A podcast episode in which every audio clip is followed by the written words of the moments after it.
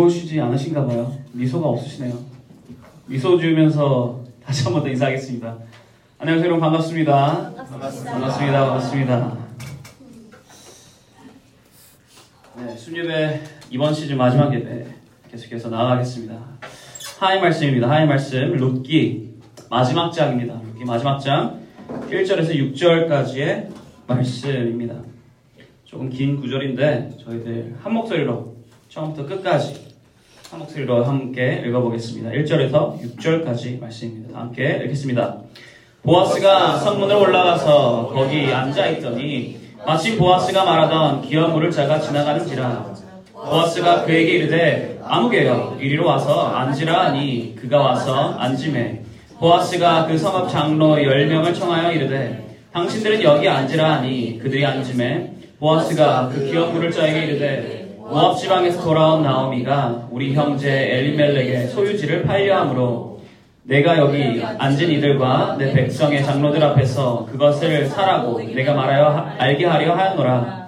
만일 내가 물으려면 물으려니와 만일 내가 물으지 아니하려거든 내게 구하여 알게 하라. 내 다음은 나요. 그 외에는 물을 자가 없느니라 하니 그가 이르되 내가 물으라 하는지라.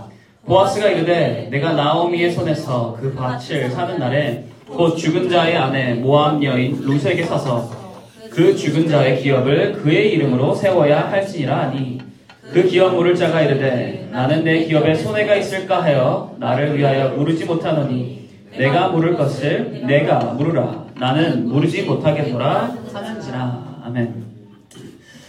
사실 제가 이 첫 번째 원래 이제 서론을 들어가면서 항상 질문을 자주 하는데 이 질문을 할까 말까 고민했습니다. 왜냐면은 요즘 이 학생분들이 아무래도 나이가 꽤나 젊으시다 보니까 그럼에도 불구하고 한번 여쭤보겠습니다. 여러분 영화 매트릭스 아십니까? 매트릭스 찾아보니까 1990년대에 나왔더라고요. 근데 이미 뭐 2022년생, 3년생 분들이 계시다 보니까 좀 조심스러운데 아마 그래도 매트릭스 한번 들어보셨을 겁니다. 매트릭스. 매트릭스 하면 여러분 누가 제일 먼저 떠오릅니까? 어, 그쵸. 네. 니오. 주인공 역할을 맡은 키아노 리브스가 제일 먼저 떠오를 것입니다. 그 당시에 이 키아노 리브스가 총알을 피하는 그 엄청난 허리를 꺾으면 총알을 피하는 모습 사실 제가 원래 이 예시로 보여드리려고 했는데 오늘 제가 하필 아, 어제 제가 하필 허리 운동을 해가지고 오늘 그걸 시연을 못하게 되었어요. 하지만 뭐 대충 딱 이런 모습입니다. 네 아마 이 모습 다들 머리에 이 영화를 보신 분들은 그 모습이 너무나도 놀라워서 머리에 박혀서 아마 죽을 때까지 그 모습은 잊혀지지 않을 것 같아요. 이 매트릭스라는 영화는요, 방금 말한 이 키아누 리브스를 이 액션 스타로 만들어준 영화입니다. 그리고 뿐만 아니라 이 영화를 통해서 이 영화의 뭐 주인공, 주연들, 그리고 조연들은 수많은 상을 타게 됩니다. 근데 사실 이 매트릭스의 주연이 키아누 리브스가 아니었다라는 것을 알고 계십니까? 사실 이 매- 매트릭스의 이 주인공 역으로는요, 원래 윌 스미스가 하기로 되어 있었습니다.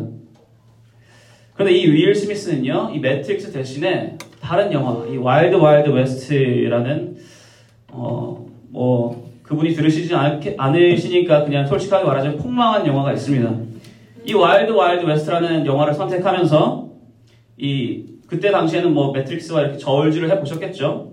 저울질을 해보시다가 매트릭스에 출연하는 것을 거절하고 그 다른 영화를 선택한 것이라고 해요. 윌 스미스 입장에서는 사실 이제서야 보면 굉장히 후회할 만한 선택이었을 것입니다. 그래서 사실 이해는 가요. 그 당시에 이 매트릭스라는 영화의 이 컨셉 그리고 이 연출 방법을 그냥 시놉시스로 딱 받게 되면 잘 이해가 가지 않았을 것입니다.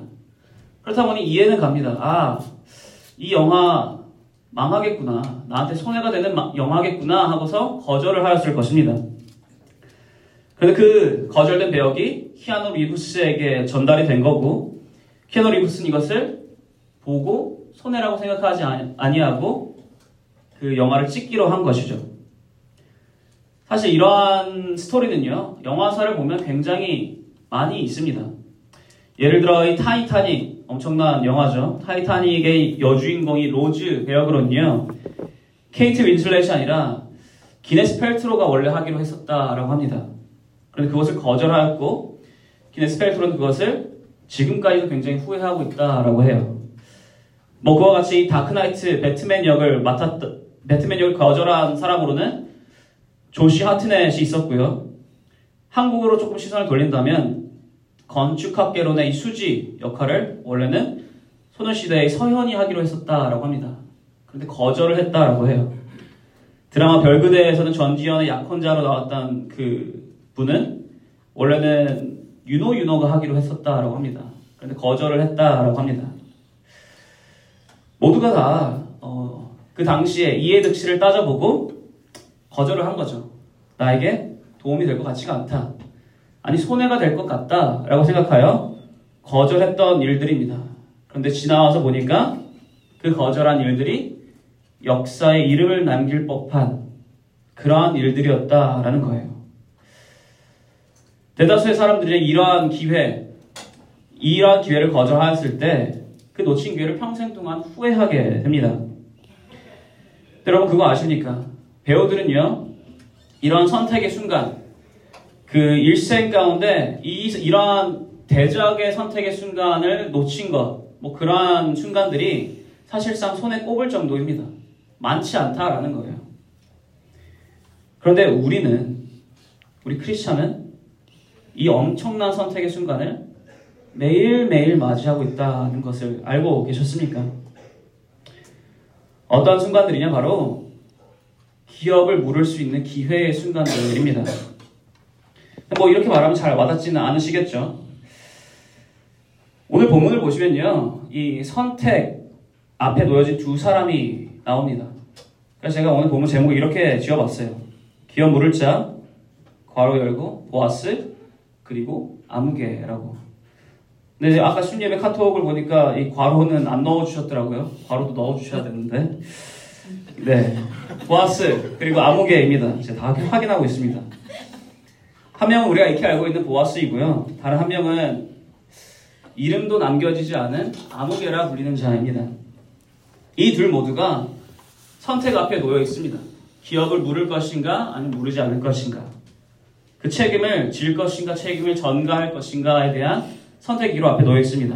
그, 그 기로 앞에서 이 두 사람은 극명히 다른 선택을 하게 됩니다. 지금까지 이 루키를 따라오신 분들은 이미 이 현재 이 나오미의 상황, 룻의 상황을 충분히 아시겠지만 그럼에도 불구하고 혹시나 모르시는 분들이 있을까봐 간략하게 얘기 드리자면 여기 있는 나오미라는 자는 모든 것을 잃은 자입니다. 재산, 땅, 집, 거기에 더, 거기에 더해서 남편 그리고 아들까지.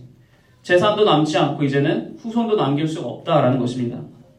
뭐 요즘에는 뭐 미래가 안 보인다라고 해서 청년들의 뭐 3포 시대, 4포 시대, 뭐 5포 시대 등등 이야기 하는데 사실 그보다 더 심각한 상황이 바로 이 나옴이었다라는 거예요.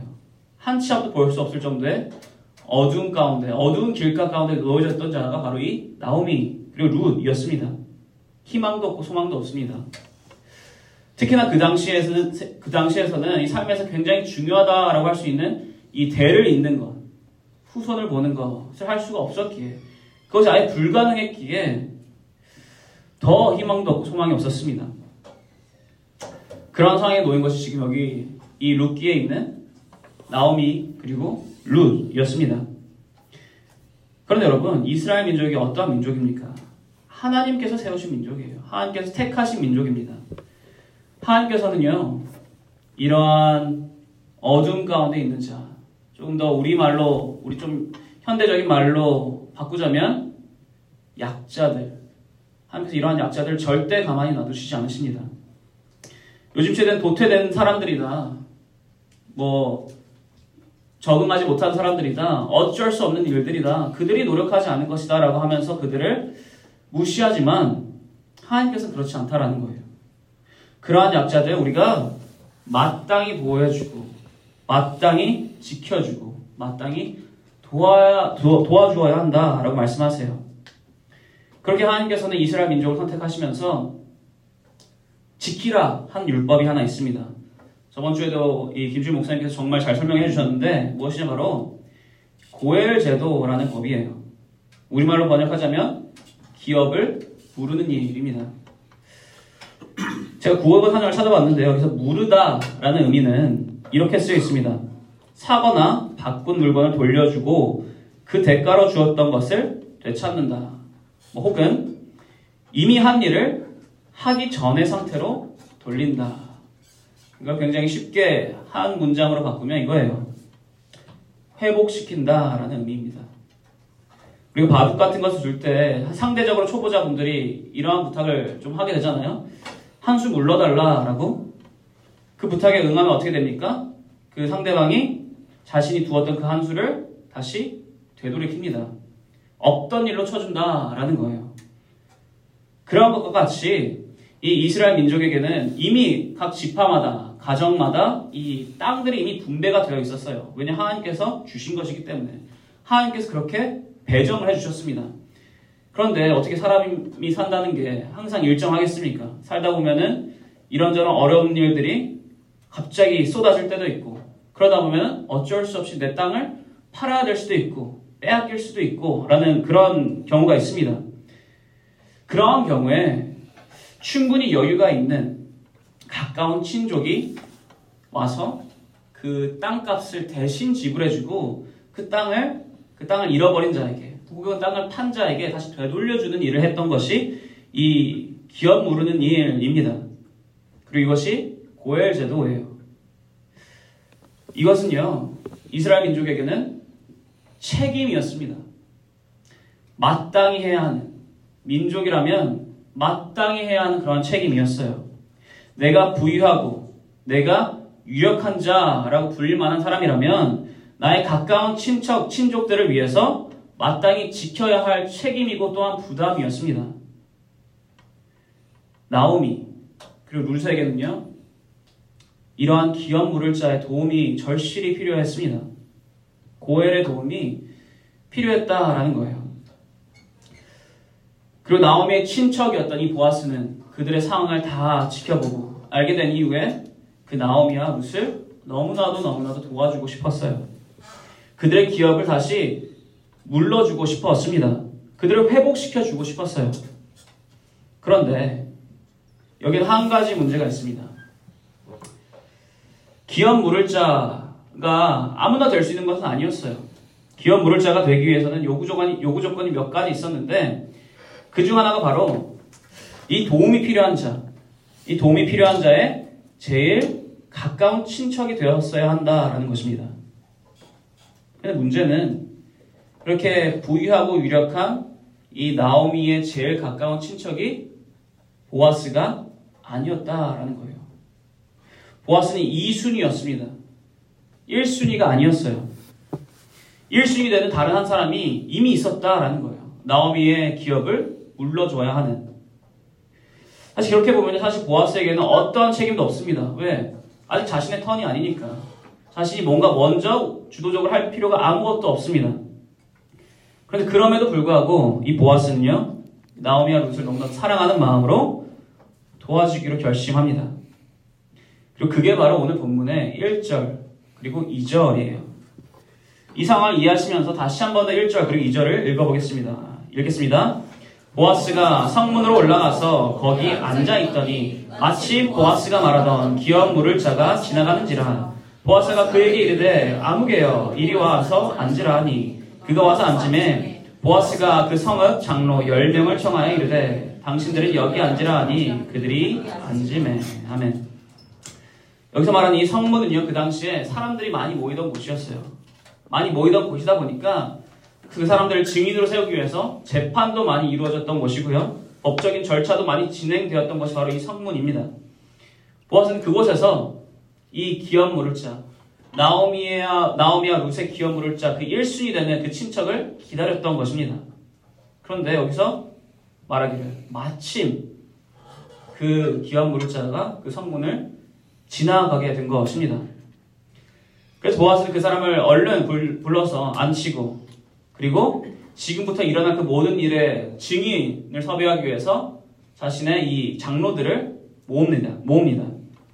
그러면서 말하기 시작해요. 3절 그리고 4절입니다. 제가 세 번역으로 가져왔으니까 한번 다 함께 읽어보겠습니다. 읽겠습니다. 보아스가 지방관으로 책임을 져야 할 사람에게 말하였다. 모압 지방에서 돌아온 나아미가 우리의 친족 엘리멜렉이 가지고 있는 밭을 팔려고 내놓았소. 나는 이 사실을 분명히 알려드리오. 여기 앉아 계신 분들과 우리 마을 어른들께서 보시는 앞에서 나는 당신이 그 밭을 사라고 말씀드리오. 당신이 지방간으로서의 책임을 지겠다면 그렇게 하시오. 그러나 지방간으로서의 책임을 지지 않겠다면 그렇게 하지 않겠다고 분명히 말하여 주시오. 당신이 지방간으로서의 책임이 있는 첫째 사람이요. 나는 그 다음이요. 그러자 그가 대답하였다. 내가 지방간의 책임을 지겠소. 대략 뭐 축약해서 얘기하자면 이런 것입니다. 보아스가 그 1순위 되는 자, 기업을 물러야 하는 1순위 되는 자를 불러서 이렇게 말하는 거예요. 우리에게 엘리멜렉이라는 친족이 있는데 그는 죽었다. 그런데 그의 밭은 이미 팔렸다. 그런데 그 엘리멜렉의 아내 나오미가 우리의 도움이 필요하다. 우리는 기업 물을 자로서 그의 밭을 다시 사서 나오미에게 주어야 한다. 책임져야 한다. 그리고 그 책임을 져야 할 1순위가 바로 당신이고 2순위는 나다. 이럴 때 당신은 어떻게 하시겠습니까? 라고 이렇게 묻고 있는 것입니다. 근데 여기에서 1순위 되는 자가 어떻게 답합니까? 내가 책임지겠습니다. 라고 답을 해요. 아마 룻의 스토리를, 룻기의 스토리를 아시는 분들이 여기서, 어? 뭐지? 하실 거예요. 어, 그랬나? 하실 겁니다. 근데 여기서 끝이 아니에요. 보아스가 다시 말합니다. 제가 읽겠습니다. 5절 그리고 6절입니다. 보아스가 다시 말하였다. 그렇다면 나오미의 손에서 그 밭을 사는 날로, 날로 고인의 아내인 모함 여인 룻도 아내로 맞아들여야 하고 그렇게 하여야만 그가 물려받은 그 유산이 고인의 이름으로 남게 될 것이요. 그러자 집안간으로서의 책임이 있는 그 사람이 말하였다. 그런 조건이라면 나는 집안간으로서의 책임을 질 수 없어. 잘못하다간 내 재산만 축나겠어. 나는 그 책임을 질 수 없으니 당신이 내가 져야 할 지방간으로서의 책임을 지시오. 보아스가 추가적으로 말하는 거예요. 책임질 거라면 밭을 사서 주는 것뿐만 아니라 그 집안의 며느리인 룻까지 아내로 맞이하여야 한다. 그리고 그렇게 그 가문이 대를 이을 수, 이을 수 있도록 도와줘야 합니다. 이렇게 말을 하는 거예요. 기업 물을 자에게는 대표적으로 책임져야 하는 것이 두 가지. 대표적으로 두 가지가 있습니다.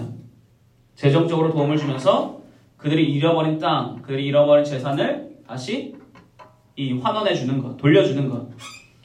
그리고 두 번째는요, 가까운 형제나 이 친족 집안의 남자가 죽었을 경우 그 사람의 그 집안의 대를 이어가기 위하여 그 죽은 자의 부인과 결혼하여서 그 죽은 자의 이름을 그 대를 이어가는 거예요. 무슨 말이냐? 형제 혹은 친족, 친족 가운데 대를 잊지 못한 채 남편을 잃은 그 아내들을 자신의 아내로 맞이하여서 후손을 낳게 되는데 문제는 여기서 후손을 낳게 될 경우 지금 기업 물을 자의 성을 따르는 게 아니라 지금 그 아내분의 성을 따라야 된다는 거예요. 죽은 자의 성을 따라서 대를 이어야 된다라는 것입니다. 지금 보아서 이 두 가지 책임지라라는 거예요. 그러자 1수위자 되는 자가 뭐라고 말합니까? 아, 그렇다면 나는 책임질 수 없겠다. 왜냐? 재산만 축내게 되는 것이니까, 내가 나에게 손해가 되는 것이니까 책임질 수 없겠다라고 말합니다. 아니, 근데 기업을 물은다는 것 자체가 원래 손해되는 것 아닌가요?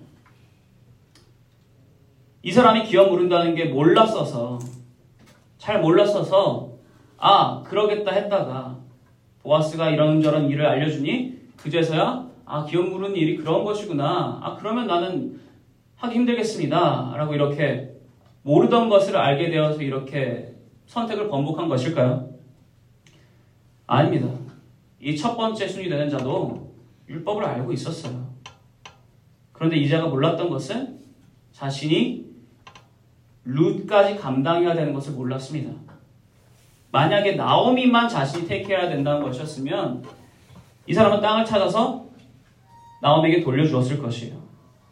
결국 그러면서 이 기업 물을 자가 감당해야 되는 것은 그러한 상황, 나오미만 테이크해야 되는 상황이라면 기업 물을 자가 감당해야 되는 것이 이것입니다. 땅을 사서 그그 땅을 관리해주고 그 땅에서 나오는 소출들을 가지고 이 나오미가 죽을 때까지 부족하지 않게 은혜를 베풀면 됩니다. 그러면 나오미가 죽은 이후에는 어떻게 되느냐? 나오미에는 후손이 없습니다. 그렇죠? 아들이 다 죽었어요. 이미 나이도 충분히 차서 더 이상 후손을 볼 수가 없습니다. 그런 상황이 되면요. 그 나오미의 땅은 돌려받은 그 나오미의 땅은요. 기업 물을 자, 기업 물러준 자의 것으로 변환이 되게 됩니다. 기업 물러준 자의 소유가 된다라는 거예요. 지금 여기서 이 첫 번째 수익된 자는 계산했던 것입니다. 아, 이거 내가 지금 도와주고 잠시간만 은혜를 베풀게 되면 이 땅이 내 것이 되겠구나. 나중에는 돌려줄 필요가 없는 그러한 땅. 영원히 내 것이 내 가족, 내 가문의 땅이 되겠구나. 라는 계산이 있었던 거예요. 그렇게, 그렇게 처음에는 아, 내가 기업 물러주겠다. 라고 한 것입니다.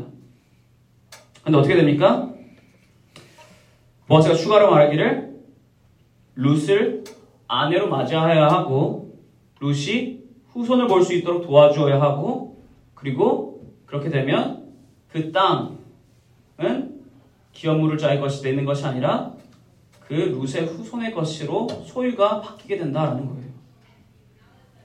그러면 결국 기업 물을 물러주는 자는요 아무런 이득이 없습니다. 말 그대로 도와주기만 하는 거예요. 얻은 것은 없고 돈은 나가고 희생만 하는 겁니다. 여기까지 계산이 되자 이 사람은 말을 번복한 거예요. 선택을 번복한 것입니다. 나 책임질 수 없다. 나의 다음 사람인 보아스 너가 책임을 져라 라고. 그때 보아스는 어떻게 행동하는가? 4장 9절에서 10절입니다. 다 함께 읽어보겠습니다. 읽겠습니다. 그러자 보아스가 원로들과 온 마을 사람들에게 선언하였다. 여러분은 오늘 이 일의 증인입니다. 나는 엘리멜렉이 가지고 있던 모든 것과 기론과 말론이 가지고 있던 모든 것을 나오미의 손에서 사겠습니다. 나는 말론의 아내인 모함 여인 룻도 아내로 맞아들여서 그 유산이 고인의 이름으로 남아있도록 하겠습니다. 그렇게 하여 고인의 이름이 그의 고향 마을에서도 끊어지지 않고 친족들 사이에서도 끊어지지 않도록 하겠습니다. 여러분은 오늘 이 일의 증인입니다. 아멘. 그 모든 것 보았으면 내가 행하겠다라고 선언을 해요. 많은 증인들 앞에서 내가 마땅히 책임지겠다. 다른 말로 조금 더 직설적으로 얘기하자면 내가 희생하겠다라고 하는 거예요. 보아스는 알고 있었습니다. 이거 희생뿐인 일이라는 것을 자신에게 어떻게 보면 전혀 도움이 될지 못할 법한 일이다라는 것을 보아스는 알고 있었어요. 그럼에도 불구하고 선택한 것입니다. 자신의 책임, 마땅히 자신이 져야 할 그 책임을 전가하지 아니하고 자신이 짊어지기로. 세상은요, 우리에게 빠른 계산을 요구합니다. 이것이 나에게 득이 되는지, 손해가 되는지 빠르게 계산하라고 강요를 해요. 그리고 그와 함께 선택 또한 강요합니다. 너에게 이득되는 것을 선택하라라고. 그리고 이에 사람들은 나에게 이득되는 것을 선택하며 살아갑니다. 이러한 이득은 뭐 쉽게 말해서 인맥이 되기도 하고요. 재산이기도 하고 명예이기도 합니다. 그렇게 어떻게든 선, 이 이득되는 것은 가까이 하고 소외되는 것은 멀리하며 살아가는 것이 모든 사람입니다. 그렇다면 여러분 우리는 어떻습니까? 세상으로부터 구별되었다 라고 하는 세상 사람들이 아니라 하나님 나라의 백성으로 살아가고 있는 우리는 어떻습니까? 구별되어라 그리고 구별되었다 라고 말하는데도 불구하고 세상 사람들과 똑같이 살아가고 있는 것은 아닙니까? 나에게 이득이 되는 것만을 선택하고 있지는 않습니까?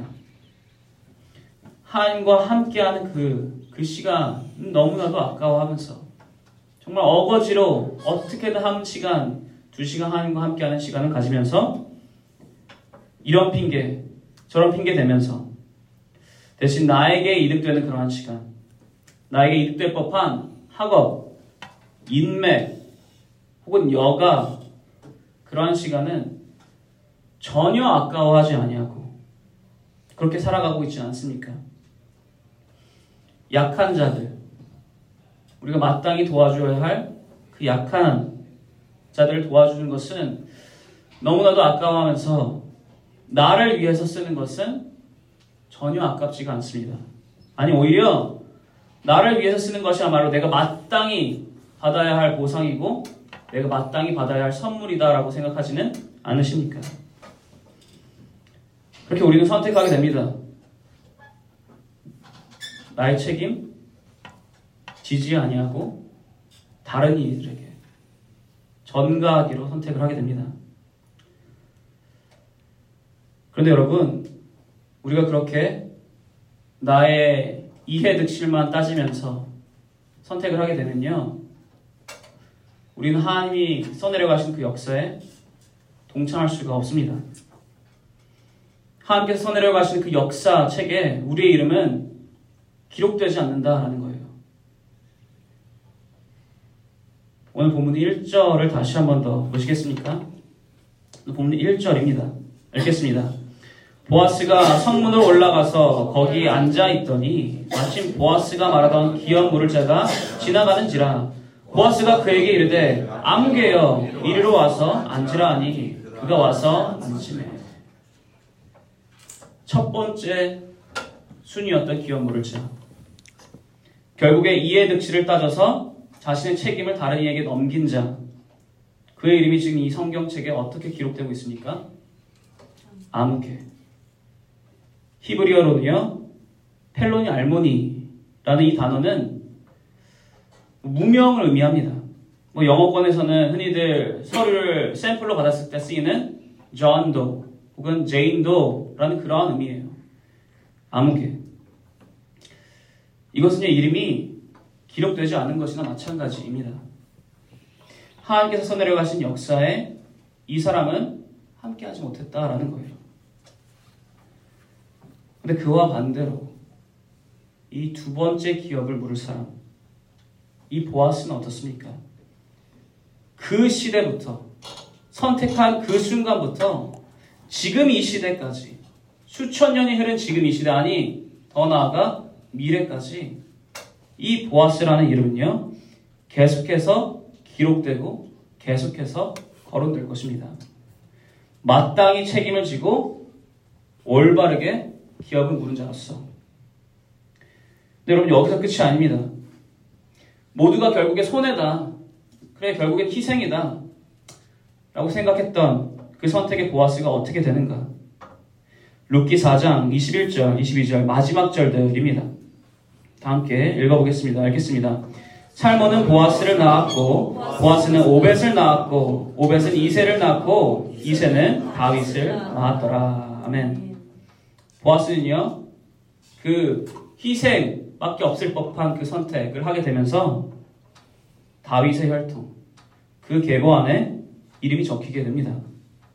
그리고 그 계보는요, 이 다윗의 계보는, 다윗의 혈통은 결국에 우리가 익히 알다시피 예수님의 계보로, 예수님의 혈통으로 이어지게 됩니다. 보아스는 예수님의 집안 사람이 되었다라는 거예요. 이것은요, 영광의 자리입니다. 수많은 사람들이 읽고 기억하는 그 성경 속에서 위대한 인물로 기억되는 그 중 한 명이 된다라는 거예요. 여러분, 크리스찬으로서 내가 마땅히 져야 할 나의 그 책임을 전가하는 것은요, 우리가 아까 초반에 얘기한 것처럼 이 대작 영화가 될 수밖에 없는 그 영화의 주인공 역을 거절하는 것입니다. 야곱과 에서 이야기하실 것입니다. 에서가 사냥을 나갔다가 돌아옵니다. 그럼 너무나도 허기가 져요. 그래서 너무나도 허기가 진 나머지 이 야곱의 음식을 대가를 지불하고 그 음식을 취하게 됩니다. 그때 에서가 지불한 것이 무엇입니까? 장자권입니다. 이 장자권 지불할 때요, 에서가 이 장자권을 어떻게 생각했나? 창세기 25장 34절입니다. 다 함께 읽어보겠습니다. 읽겠습니다. 야곱이 떡과 팥죽을 에서에게 주매 에서가 먹으며 마시고 일어나 갔으니 에서가 장자의 명분을 가볍게 여김이더라. 가볍게 여겼다라는 거예요. 그 상황을 가볍게 여겼다라가 아니라 그 장자권 그 자체, 그 가치를 가볍게 여겼다라는 거예요. 책임까지 가볍게 여겼다라는 것입니다. 내 앞에 있는 이 음식보다 하찮게 여겼다라는 거예요. 그 책임을. 결국에서 어떻게 됩니까? 엄청난 후회를 하게 됩니다. 사랑하는 예배, 예배 여러분, 그런 후회할 법한 선택 미리 하지 마시기 바랍니다. 하나님께서 나에게 맡기신 그러한 책임들이 있습니다. 각자에게 그리고 우리에게 동일하게 여겨지는 그러한 책임들이 있습니다. 그 책임 가볍게 여기지 마시기 바랍니다. 지금 나의 이해득실, 지금 이 순간의 나의 이해득실만 계산하고 따지면서 내가 마땅히 져야 할 그 책임을 아 누군가가 하겠지. 지금 나는 너무 바빠. 라며 다른 이들에게 전가하지 마시기 바랍니다. 온전히 감당하시 바래요. 도대체 그 책임들 무엇이겠는가? 내 주위에 있는 심적, 육적 혹은 재정적으로 어려운 자들 무시하지 않는 것입니다. 보아스가 그런 것처럼 그들을 적극적으로 내 책임이 아니다라고 할지라도 적극적으로 도와주는 것입니다. 그들을 회복, 회복시켜 주는 것입니다. 여기보다 더, 이것보다 더 중요한 것이 있어요. 무엇이냐, 바로 영적으로 힘들어하는 자들을 무시하지 않는 것입니다. 우린 예수 그리스도를 믿는 자로서 다들 책임이 있습니다. 영적으로 지쳐 힘들어하는 자들을 그들에게 더욱더 예수님을 알려 하는 책임이 있습니다. 여러분요, 아프면 올바르게 분간을 할 수가 없어요. 올바르게 분별할 수가 없습니다. 왜? 내가 아프니까. 이것은 뭐, 우리 육체적으로 아파도 그렇지 않습니까? 아프면 어떤 게 옳은 것인지 잘 판단하지 못합니다. 그러다 보니까 잘못된 선택들, 실수들을 남발하게 됩니다. 그렇다 보니 영적으로 아픈 자들 또한 마찬가지예요. 그런 영적으로 아픈 자들 또한 아프다 보니까 올바른 행동을 하지 못합니다. 많은 순간 우리가 보기에 눈살을 찌푸릴 법한 그러한 행동을 하기 마련이에요. 여러분 그러한 자들 무시하지 말라라는 거예요. 그들의 기업 물러주시기 바랍니다. 그들 회복시켜 주시기 바래요. 그들 그냥 가만히 놔두는 것이 아니라 아 시간이 해결하겠지라고 놔두는 것이 아니라 그들의 영적의 아픔 여러분들을 회복시키기 위해서 적극적으로 그들을 도와주시기 바래요. 그것이 아무리 나에게 불편함을 줄지라도 여러분 이것은 우리가 크리스천으로서 마땅히 책임져야 할 책임입니다. 그렇게 여러분 그들을 회복시키시며 또한 우리의 참된 기업 물을 자 바로 예수님에 대해서 더욱 알려주시기 바랍니다. 그럼 다음 주 월요일이면 이제 어웨이크와 순 예배가 함께하는 그런 종강 예배가 있습니다. 그리고 그를 위해서 여러분 지금 아마 참여하고 계신 분들이 있겠지만 이번 주에 홍보를 나가기도 하고 전도를 나가기도 해요. 뿐만 아니라 그 당일 예배를 준비하기도 합니다. 여러분 이것은 우리가 그저 가벼운 마음으로 한 시간, 두 시간 이벤트와 같이 그냥 시간 때우면 되긴 되는 것이겠지. 그냥 잘 넘어가면 되는 것이겠지. 그렇게 되는 것이 아닙니다. 여러분 이것은 다시 한번 말하지만 홍보든 전부, 전도든 예배이든 우리가 마땅히 책임져야 할 책임이에요. 감당해야 되는 것입니다. 여러분 가볍게 여기지 마세요. 홍보를 나갈 때에도 전도를 나갈 때도 예배를 준비하고 예배를 참여하며 예배를 드릴 때에도 가볍게 여기지 마시기 바랍니다. 철저히 준비하시기 바래요. 기도로 준비하고 기도를 끝내면서 그 모든 것 나 혼자서 혹은 우리들끼리 즐거워하는 그러한 시간이 아니라 주님과 함께 즐거워하는 시간을 가지시기 바랍니다. 그렇게 여러분 준비하며 한 생명을 살리는 마음으로 그렇게 나아가시길 바랍니다. 그리고 우리가 이렇게 열심을 다해서 희생을 하며 다른 이들을 돌볼 때 우리는 주님께서 돌봐주실 것입니다. 마태복음 10장 30절에 이렇게 쓰여 있습니다. 저희 다 함께 큰 목소리로 한번 읽어보겠습니다. 읽겠습니다. 누구든지 사람 앞에서 나를 시인하면 나도 하늘에 계신 내 아버지 앞에서 그를 시인할 것이요. 아멘. 우리가 우리의 책임을 다할 때 주님은 우리를 돌봐주시며 우리의 이름을 하나님 그 역사 함께 써내려가신 그 역사책에 기록해 주실 것입니다. 아무개가 아니라 보아스와 같은 아무개가 아니라 예수님과 같은 모습으로 책임을 다하면서 나의 이름 그리고 다른 이들의 이름이 지켜지는 그러한 삶을 살아가는 모든 순예배 여러분 되시기를 축원합니다. 함께 기도하길 바랍니다. 함께 기도하실 때 이렇게 기도하시길 바래요. 하나님 아버지 감사드립니다. 우리의 기업 주님께서 물러주셨습니다. 근데 그럼에도 불구하고 우리가 그 은혜를 받았음에도 불구하고 그 은혜 나누지 않으며 살아갈 때가 너무나도 많습니다. 주님께서 우리에게 매일매일 그 선택의 순간을 우리에게 주심에도 불구하고 그 선택에 책임을 지지 아니하고 전가한 적이 너무나도 많다라고 고백하며 나아가시기 바랍니다. 그리고 그와 함께 여러분 결단하시기 바래요. 이제는 그러지 아니하겠다라고.